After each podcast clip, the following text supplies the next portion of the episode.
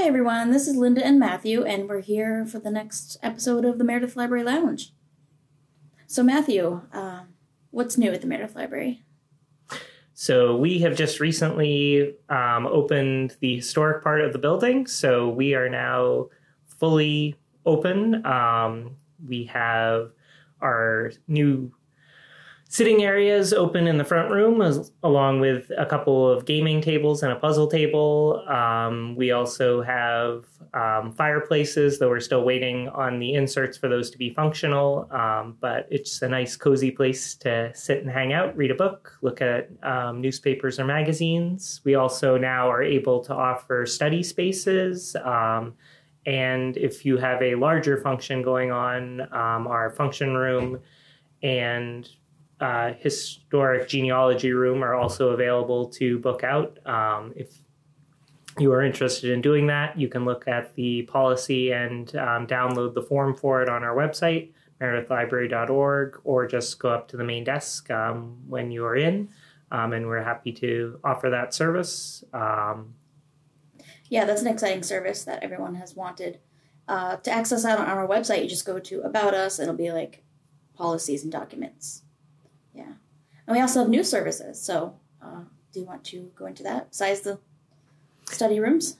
Yeah, so we have just opened up our makerspace, um, which is where our old nonfiction room was, um, and you the nice windows are still there. So if you just want to sit and look out, you can. If you have a crafting project, um, you can also do that there. Um, we are going to be adding our own um, items that can be used for crafting, like sewing machines. We have a 3D printer there. Um, and within the uh, makerspace, we also have a media room, which has a green screen um, and is going to have recording equipment. So if you were interested in creating a podcast, creating videos, um, you have that space to do that um, now. Um, yeah. Uh, the green screen is really cool. We're still waiting on some supplies, you know, supply chain issues. Um, but it's great. You can still do a lot in there. Um, we also realize that we are still in a pandemic. So mm-hmm. if you are not feeling comfortable with coming into the library, there are a number of services we have available. Um, so we have our digital offerings. You can access Overdrive through our catalogs um, and click. Libby. Yep. And you could also. Uh, Sorry, I did jazz hands, so don't don't mind our laughter. Okay.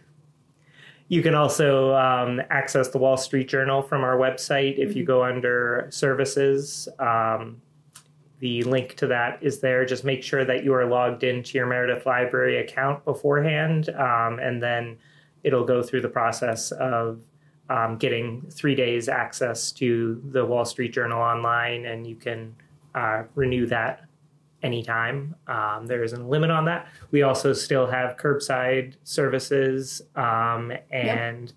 home delivery. So if those are better options for you, um, you can either give us a call or email librarian at meredithlibrary.org and try to set that up. There's also for curbside an online form on our website to um, get a curbside order set up. So um, whatever you feel is best to keep you and your family safe, uh, we are here to help you. Yep. Or even if you just don't feel like coming all the way in the library, you can pick it up in your pajamas. We're okay with that. um, and you can do that officially through the form or just give us a call. And I also want to go back to the Wall Street Journal. Um, you're logging in through our catalog, so it's the um, the username and the pin. The pin is the last four digits of your phone number that you have on file with us, um, and the username is generally your your library card number. So just keep that in mind. Uh, what else do we have to talk today? What else do we have? So we mentioned it on our last, well, one of our last podcasts. I don't remember if oh, it was the book group. Last one, yes. Um, so we starting next month, we'll be offering a new book group um, where we'll be reading The Bear and the Nightingale. It's going to alternate between science fiction and fantasy books. Bear and the Nightingale is a fantasy, um, and we hope that you'll be able to join us for that. Um, we're also going to be having that one uh, available for virtual attendance. So mm-hmm. this will be one of our first um, hybrid programs that we'll be offering that you can either do in person or online. Um, so we hope that will make it more accessible for some people. It'll also be an evening book group. I believe it starts at five thirty. Um, yeah. And so hopefully that will allow some people who work, if they're interested in it, they might be able to better access it than some of our um, book groups now, which happen during the workday. That's true. And uh, so if you want that Zoom link, just give Matthew a zoot on the email. I don't know why I worded it that way, but we're going to stand with that. So it's matthew at meredithlibrary.org. Or you can email me, which is just linda at meredithlibrary.org. Um, so if you want to attend virtually, just let us know. It's a great book. Um, it blends historical fiction with fantasy, so and magical realism, kind of. Yeah. So in other news, what are you personally reading or watching? We'll we'll go out with this. Um, I just started reading a book, The Witch's Heart, uh, and I have been watching the Wheel of Time series on Amazon. I it was one of those book series that everyone was reading when I was in high school, and I never got around to. Same. I heard very mixed reviews on some of the later books of it, but so far I've thought the show has been fairly compelling. Um, so I'm se- curious what direction it'll take. Again, not having the background in the books, I have no idea. Yeah, I want to watch that too. And it's one of those books I never get to, but my friends love it. Um, shout out to Sam. I know he's he plowed through those. He's in Japan right now teaching English. Hi, Sam. Um, now I'm going to make him listen to this podcast.